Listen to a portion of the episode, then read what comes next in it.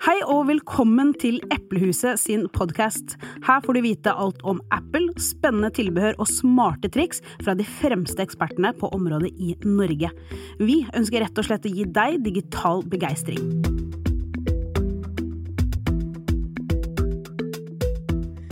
Mitt navn er Viviana, og i dag skal vi bli bedre kjent med Eplehuset gjennom makkeren min på andre siden av bordet, HR-sjef Marius.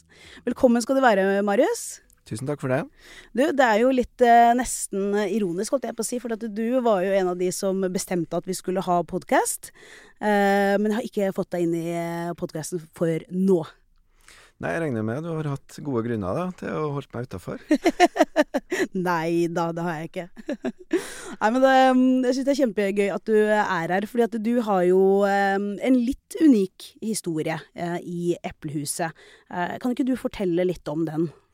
Absolutt. Det er jo ikke Vi har jo noen, men ikke så mange som har jobba like lenge. For jeg har jo straks runda 20 år mm. i Eplehuset, og det handler selvfølgelig mye om at uh, faren min var en av dem som starta opp det.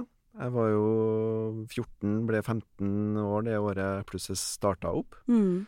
Uh, så fikk jo heldigvis muligheten da, til både å være med og ja, bygge opp uh, butikken, men uh, også allerede første åpningsdag Kanskje ikke hjelpe så mange kunder, men i hvert fall gjøre mye av det rundt. da. Og ja. det, vi begynte jo å selge mye varer allerede fra første dag, så det var mye papp som skulle brettes. Og, så jeg var, bruker å si at jeg var sjef for pappbretteavdelinga. Og så handla det jo om å, å, jobbe både etter skoletid og hver eneste lørdag i, i flere år, da. Mm. Så har jo jobba i Hjertelyset siden da, og siste tolv årene blir det vel da fulltid på hovedkontoret da, med litt uh, ulike ting, da. Mm, ikke sant.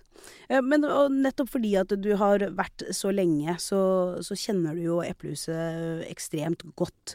Eh, er det noe som du føler at eh, Ja, vi har jo endra oss, men hva er, liksom, hva er kjernen av eplehuset? Hva er det som aldri eh, endrer seg? Det skal alltid være her. Nei, for meg så føles jo ting veldig likt ut, på en måte. Jeg husker jeg sa på en intern samling for ikke så lenge siden òg, det der med hvordan det oppleves å kjøpe en Mac av Eplehuset, det mm. føler jeg er helt likt sånn som det var om det var tilbake til 2002. da. Mm. Og det handler jo om hvorfor ble Eplehuset starta? Jo, fordi at det var noen personer som hadde veldig tro på det Apple uh, sto for. Mm. Uh, og i den tida så var jo de veldig i endring også, da, med å ha mer fokus på forbrukerkunden. Uh, og vi har liksom den der det som vi kaller begeistring da, mm. for mm. de her produktene, den er så ektefølt eh, til alle som jobber til oss, enten om det er med å, å selge eller å reparere eller bare hjelpe til med, med å, å, skape de opplevelsene som vi skal skape. Da. Så mm. det er jo mm. ja, rett og slett det der engasjementet og vil også si den der uh, ærligheten og åpenheten vi har med kundene våre om hva mener vi er riktig for dem. Da. Jeg får jo fortsatt mm. mailer fra kunder som er overraska over at vi, vi, har solgt dem litt mindre enn det de tenkte på forhånd. Da. Mm. Men da vet jo jeg at vi har lyktes veldig godt, fordi at OK, kanskje trengte de ikke en Macbook Pro, de trengte en Macbook Air. og kan være kjempefornøyd med den i mange år. Og så mm. vet vi jo at vi da er et skritt nærmere å, å få til det som er liksom målsettinga vår, å ha lange, lojale kundeforhold. Mm. Det som ikke er om du handler for 10 eller 40 000 den ene gangen som er viktig for oss. Vi, vi ønsker jo å bli brukt uh, i all tid, da. Ja, ikke sant. Nei, altså jeg tipper jeg får lov til å dele det kort. Men altså, vi hadde jo nylig da eh, en som sto opp eh, klokka fem på morgenen og bakte kake eh, til noen ansatte eller kollegaer av oss i en butikk. Eh, og det føler jeg liksom det uttrykker nettopp den der begeistringen som man har fått. Eh, at ja, man har fått hjelpen, men, men, det er noe enda mer enn det. Mm. ellers så hadde man jo bare gått derfra og liksom ja ja, ferdig med, med, med dette besøket. Mm. men det at man faktisk står opp så tidlig og baker baker kake, det, det sier veldig, veldig mye. Jeg får jo frysninger bare du sier det. Det er, liksom, det er jo det der med å være ja, faktisk viktig i folk sine liv. Da. Jeg føler mm. det er det vi har muligheten til å være. Så mm. det, det, føles godt. Ja, det gjør det. Det er akkurat det. det er jo, eh, for, for, oss også så er jo det en enorm glede, ikke sant. Så få lov til å faktisk eh, ta på seg den hatten og være eh, pågangsdriveren, eller faktisk skape de opplevelsene, da. Mm. Eh, men eh, ja, altså du har jo hatt veldig mange ulike eh, roller i Eplehuset, også opp gjennom eh, disse årene. Eh, men så husker jeg da når du snakket om at du skulle bli HR-sjef, så jeg følte at det var et eller annet der at det lå veldig tett i hjertet ditt. Hva, hva er det med HR som, som begeistrer deg, da? Nei, det er jo så enkelt som at uh, det viktigste ressursene vi har, er jo dem som jobber til oss. Mm. Enten nå eller fram i tid. Da, så er vi jo heldige at det er jo ikke bare jeg som har jobba lenge, vi har jo ja, du og, og, mange andre, da. Mm. Som Altså over 10% av dem som jobber i Eplehuset, har jobba her i over ti år. Mm. Og det er jo ganske unikt, når det er bare 20 år med historie også, da. Mm. Så det er jo nettopp det der å kunne bidra til at den eplehusekulturen som vi kjenner og er glad i, faktisk kan utvikle seg videre på samme måte, da. Og mm. også bistå med som jeg er litt opptatt av, at sånn som det har vært både for min del og Espen som er administrerende i dag, og, og mange andre, at Eplehuset har vært en veldig bra plattform for å vokse og bli bedre sjøl, da. Mm. For det lå jo ikke i Sjøl om det, faren min var en av dem som starta opp, så lå det jo likevel ikke i kortene at jeg skulle gjøre en karriere der, eller Og det handler nå både om personlige egenskaper, interesser og andre mm. ting, da, men det at vi er opptatt av nødvendigvis ikke hvilken forkunnskap du har, men har du riktige verdier, nysgjerrighet, og deler den begeistringa vi uh, har i, i Eplehuset, så, så, har vi jo lyst til at uh, du skal jobbe til. Og det der å dyrke de talentene videre, da, det er jo kanskje det som jeg liker aller best, og som betyr mye mer enn om vi selv får så mye eller så mye, mm. men det at vi, vi faktisk har um, har så mange, og, og vist inkludert meg sjøl og, og, deg også, da, som, som har gjort en, en karriere i, i Eplehuset. Mm. Nei, absolutt. Uh, jeg satt og tenkte på liksom, hvor er det jeg føler at jeg opplever både Marius, som den uh, personen jeg kjenner deg som, og veldig den rollen du har i, i, selskapet.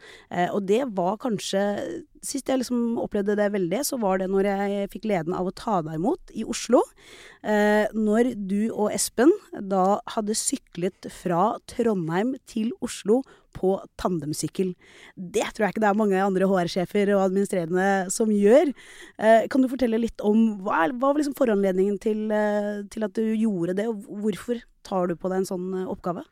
Nei, det er jo et veldig godt spørsmål. Nei, vi har jo mm, det der med å ha en kultur og et fokus på at alle er jo viktige for at vi lykkes, da. Enten mm for å skape opplevelser, eller å støtte dem som skal skape dem, i form av hovedkontor, da. Så vi har jo hatt noen runder, og det, det starta jo egentlig litt sånn tilfeldig at uh, det var Mats, da, som er bergenser, og da selvfølgelig litt bredere i kjeften enn en, en andre, kom nå med et veddemål for en fire-fem år siden som uh, vi kjente at uh, det der skal vi få til. Et veldig mm. hårete mål, og det, det klarte vi. Mm. Og det resulterte i at han måtte stå Han var Brann-supporter, da, og på den tida så sponsa vi Rosenborg, så vi fikk ordna at han sto i, i Rosenborg-drakt og måtte synge uh, Rosenborg-sangen. uh, mens det var Rosenborg Brann da, som, ja, som, uh, som spilte. Så det var, var, jo herlig, og det Han benytta jo den muligheten til å sende liksom stikke tilbake til meg, da. Mm. Der vi lanserte et nytt mål, og så skulle jo jeg gro håret fram til neste interne samling. Mm. og den uh, sveisen som jeg fikk av han da, den, uh, den vil jeg aldri ha tilbake. Jeg fikk når jeg var og skulle i hvert fall forsøke å rette opp det her til en frisør mandagen etter den samlinga, ja. så ord hun brukte, var liksom huff og huff, ja. og hun nekta å ta full betaling ja. for, for, den opprettingsjobben. Da, for det, nei, det var Jeg lurer på om inspirasjonen var Det var en sånn blanding av 80-tallet og Kim Jong-un. Så det var, det var spenstig. Altså, jeg er alltid veldig glad når jeg ser deg og liker å prate med, med, deg, men jeg husker jeg sleit den helgen med å skulle snakke med deg, for jeg syns den hårklippen var så grusom. Jeg klarte liksom ikke ta deg seriøst. Jeg var sånn Jeg må gå! Jeg beklager. Jeg får det ikke til. Nei, det var ikke så populært å komme hjem, kan jeg avsløre òg, etter den uh, helga. Men uh, det ble, ble, greit. Men uh, Så har vi nå bare fortsatt i det sporet. Heldigvis ikke med hårklipp hvert Nei. år, da, men uh, det var jo når det var midt i, i pandemien, og så var vi opptatt av å, å skape den der Epleheim, som vi kaller det, den der årlige samlinga, men i digital form. Mm. Og da hadde vi jo igjen vært så heldige at uh, vi hadde klart et nytt mål. Og da var planen egentlig var noen som har sendt inn et forslag om at det hadde vært kult hvis ledergruppa tok over en avdeling for en dag, da. Mm.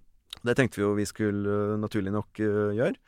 Men øh, det ble jo vanskelig å både samle ledergruppa, men også ikke minst å ta over en butikk med de begrensningene som var i, under Mm. pandemien. Så da trekte vi ut et annet forslag som har kommet inn, som var å gjenskape musikkvideoen til Bohemian Rhapsody. Det var helt fantastisk. Og vi liker jo å gjøre ting litt ordentlig, så vi Mm. satte jo av en hel dag på Mm. Rosendal Teater i, i Trondheim med kostymer og alt mulig. Så det Når vi hadde de dem som hjalp oss med den sendinga, de skjønte jo ikke først at det der ikke var originalen, da. Så Mm. det var temmelig likt. Ja, altså den var veldig, veldig lik, altså. Eh, altså Tandemsykkelvideoen den kan man jo se på Instagram, så jeg anbefaler alle å gå og ta en titt på den. Eh, dessverre så tror jeg ikke dere har lyst til å legge ut Bohemian Rhapsody-videoen. Det er vel noen ting med rettighetene til den musikken Ja, som kan eh. Vi kan legge ut det uten musikk, da, men Ja. det blir vel ikke helt det samme. Nei, ikke Kan legge ut et bilde som beskriver det. Ja. Nei, men det er jo i, i samme lest, da, det her med, med tandemsykling, for det var jo det neste som ble lansert. Eller det, det er jo ansatte sjøl som kan komme med Mm. forslag, og det kommer jo inn mye spennende som de har lyst til å se lederne gjøre. Og det der handler om for meg og det der at det er det er jo morsomt, og så er det jo Det er viktig for meg at de ansatte skjønner og kjenner på det der at vi setter enormt stor pris på den jobben de gjør hver dag. Da. Mm. Vi, eh, både jeg og også Espen som er administrerende, vi, vi har jobba i butikk uh, sjøl. Jeg har jobba på service i, i tillegg i, i mange år. Altså, det er jo ikke rett fram å, å ha en sånn jobb hver eneste dag. Det er, det er tøft. Mm. Um, og det er jo det der som er det de leverer, som er grunnen til at vi, vi lykkes. Mm. Um, og det å kunne gi noen ting tilbake, og gjerne noe som de kan flire litt av også, det, det er bare herlig, da. Men um, jeg hadde jo mine betenkeligheter når vi trakk opp sykle på tandemsykkel Trondheim-Oslo. Ja. For det Verken jeg eller Espen er jo syklister. Um, så allerede på dag én til lunsj, så var jo det den lengste sykkelturen vi begge har vært på noensinne. Og så visste dere at dere har mange dager igjen. Nei, det var, det var helt fantastisk. Jeg var så utrolig imponert eh, over dere begge to for at dere tok den eh, oppgaven der. Eh, og fullførte med stil. Dere var jo eh, nesten på sekundene da dere hadde dere meldt at dere skulle ankomme Oslo. Eh, bare det i seg selv var jo kjempeimponerende. Mm. Nei, det, var, det er morsomt å ha gjort det. Det var ikke, skal innrømme, det var ikke alltid like morsomt underveis. Men eh, det, det var jo tungt. Men det har fått veldig mye artig feedback på det i etterkant òg, som Mm. beviser jo nettopp det her eh, at eh, folk har skjønt at vi vi vet å verdsette gode prestasjoner. Da. Men rundt nettopp det, og det å, å, å vise kollegaer og ansatte at man, man setter pris på den jobben man gjør, så har jo du også vært pådriveren for en del samarbeid som vi har. Eh, Det kan være med Oslo Pride, og Hold Norge Rent, SOS Barnebyer. Hvor, hvorfor er sånne ting så viktig? En ting er jo øh, at jeg føler jo jeg sjøl, men også Eplehuset som selskap, er jo heldig, da. Med Mm. at vi øh, har lyktes. Så er jo mye vi har gjort riktig, selvfølgelig. Men det føles jo riktig ut på samme måte som man betaler skatt og kunne gi noen ting tilbake, da. Mm. Og selvfølgelig betaler jo Eplehuset også øh, skatter og avgifter og sånn, men det å kunne jevnt gi noen ting tilbake Vi begynte jo systematisk allerede i 2011 med eh, Du nevnte jo SS Barnebyer med et konkret prosjekt og inn med, med mm, penger for å kunne være med å bygge en ny barneby der, og så har jo det der utvikla seg mer og mer. Og eh, det er jo viktig En ting er jo det handler ikke bare om pengestøtten, det handler jo om at vi er jo for veldig mange den første arbeidsplassen de har. da. Så Mm. det å kunne bidra til eh, sunne verdier med det å kunne faktisk gi tilbake, men også mm, om det er eh, forsøpling eller en annen type eh, problematikk som er viktig for, eh, for oss som driver Eplehuset og, og, eier det, men også som samfunn, da, mm. så syns jeg det er en veldig, veldig viktig og, og, fin ting. Og nå, vi har jo fått en merkevare som har blitt uh, godt kjent, og som er stor med å være representert i hele Norge. Så det er jo det der med at vi kan jo bruke den plattformen til noe positivt. Mm.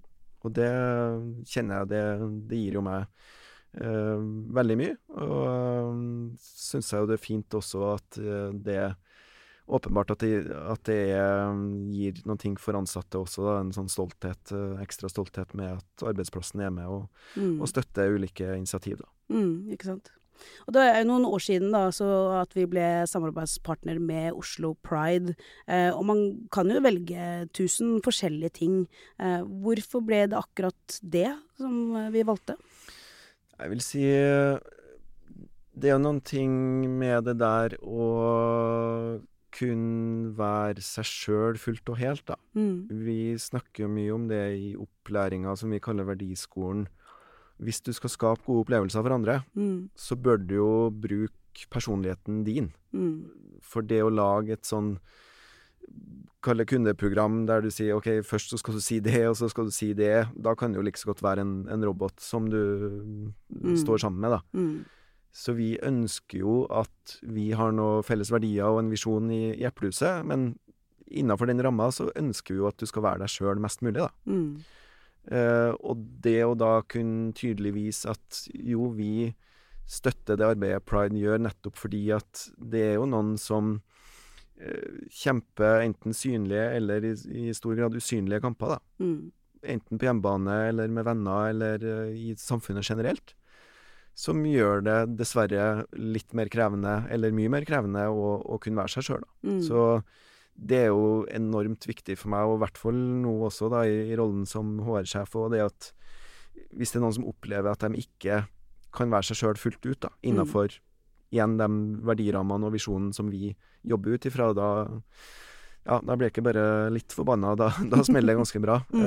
um, fordi at det der er Og det, det tenker jo på mitt liv òg, så jeg har ikke hatt noen sånne kamper å, å kjempe, men har vært eh, veldig sjenert da jeg var liten. Mm.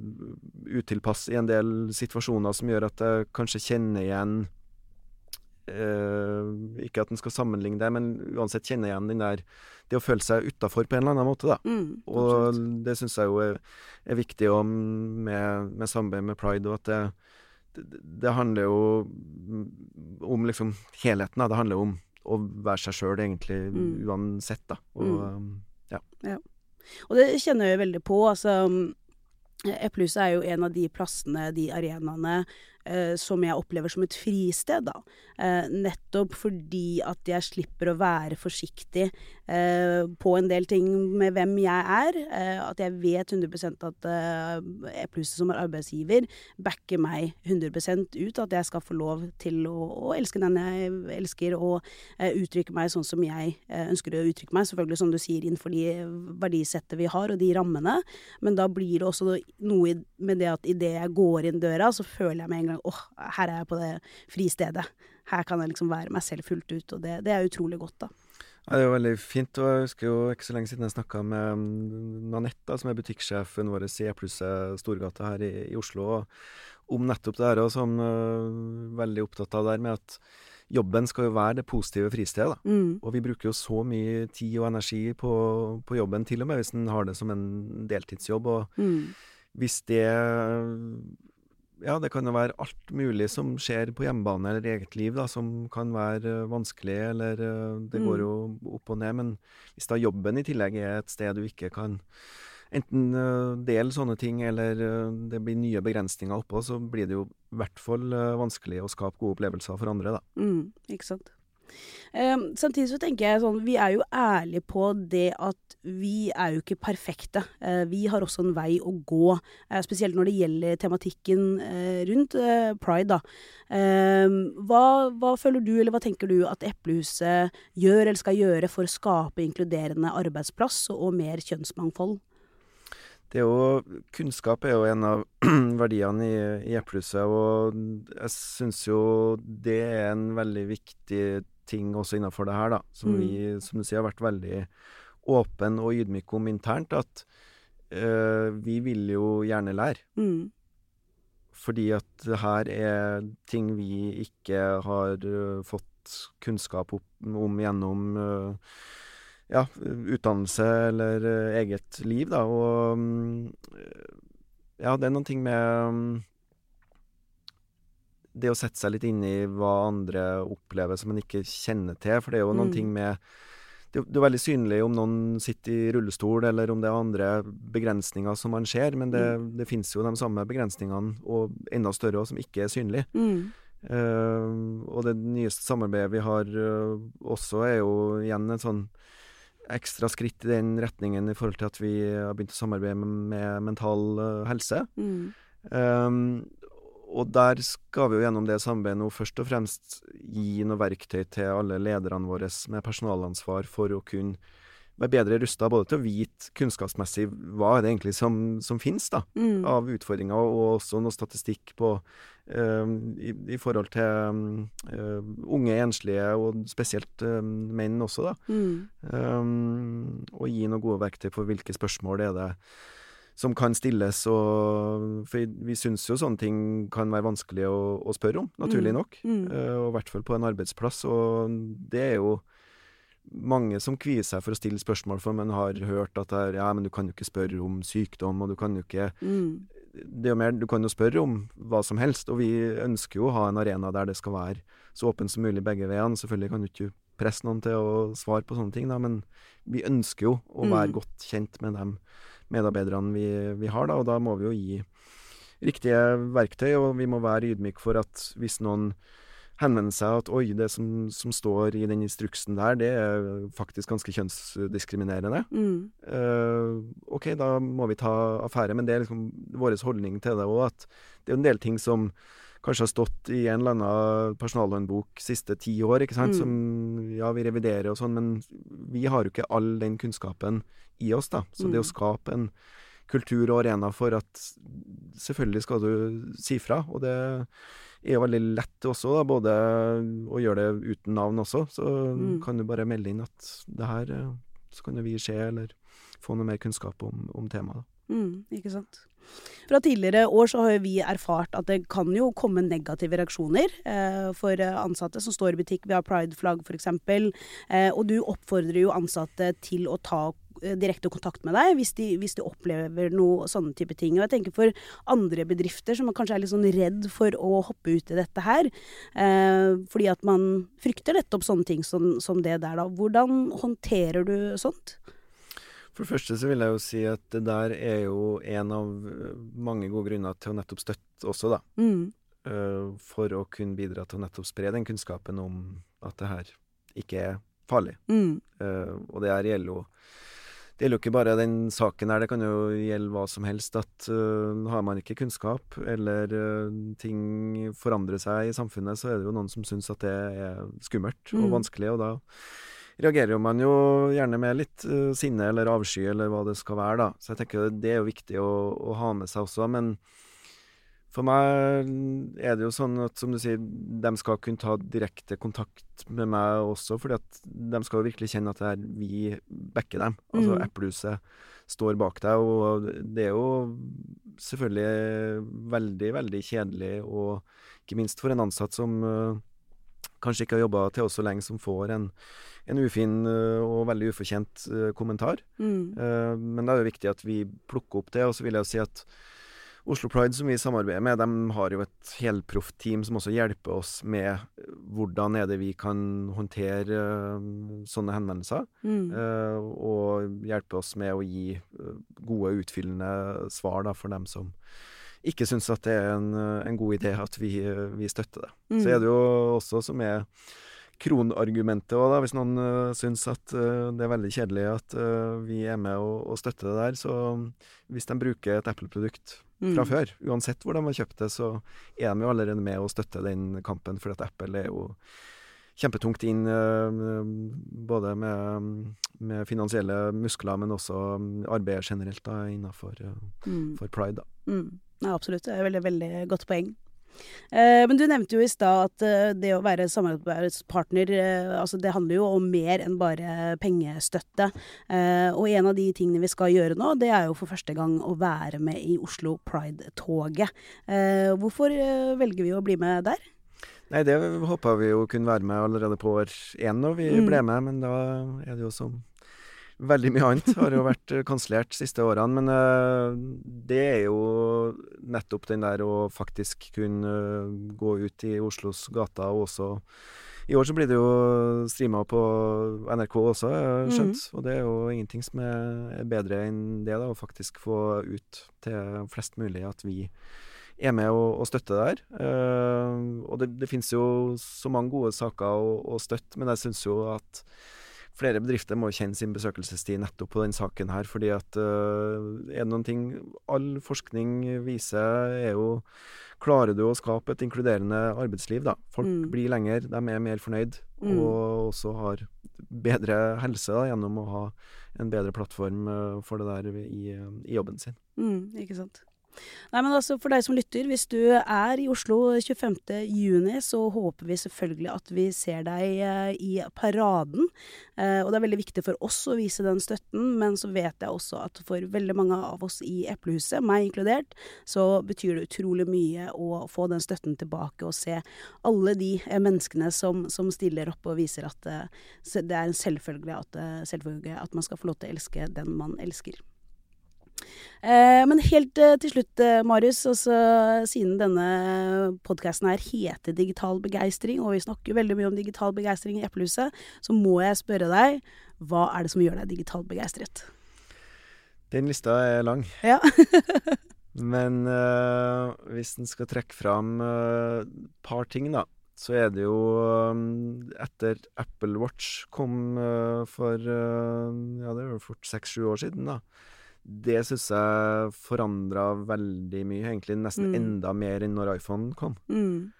Um, for det er noen ting med den integreringa i hverdagen med ja, varsler som du får lydløst, og også det der i forhold til trening, som mm. blir en sånn ekstra boost på motivasjonen når man har framgang. Altså hele den der altså, Klokka er, er med i, i, livet mitt, da. Ja.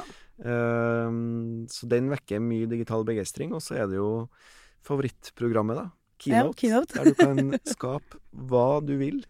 Få, om det er presentasjoner og andre ting som, som skal vises fram. Da. Det har jo i alle år siden det kom, skapt enorm digital begeistring til meg. da. Ikke sant. Nei, men altså, Apple Watch har vi jo eh, snakket mye om her i podkasten, så for, de som er nysgjerrige på det, så må man bare gå litt tilbake og høre på en av de episodene og eh, høre litt på de tingene som Marius liksom nevner. Nå gir uh, han digital begeistring.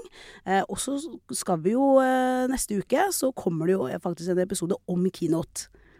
Så for de som er interessert i det, så er det bare å lytte til den episoden. Nei, men da håper jeg at uh, de som lytter på, har blitt enda bedre kjent med Eplehuset. Uh, og så må jeg bare si, Marius, tusen, tusen hjertelig takk for at du kom innom og kunne snakke om disse tingene her. Tusen takk for at jeg endelig fikk komme. Ja. kan komme igjen. takk.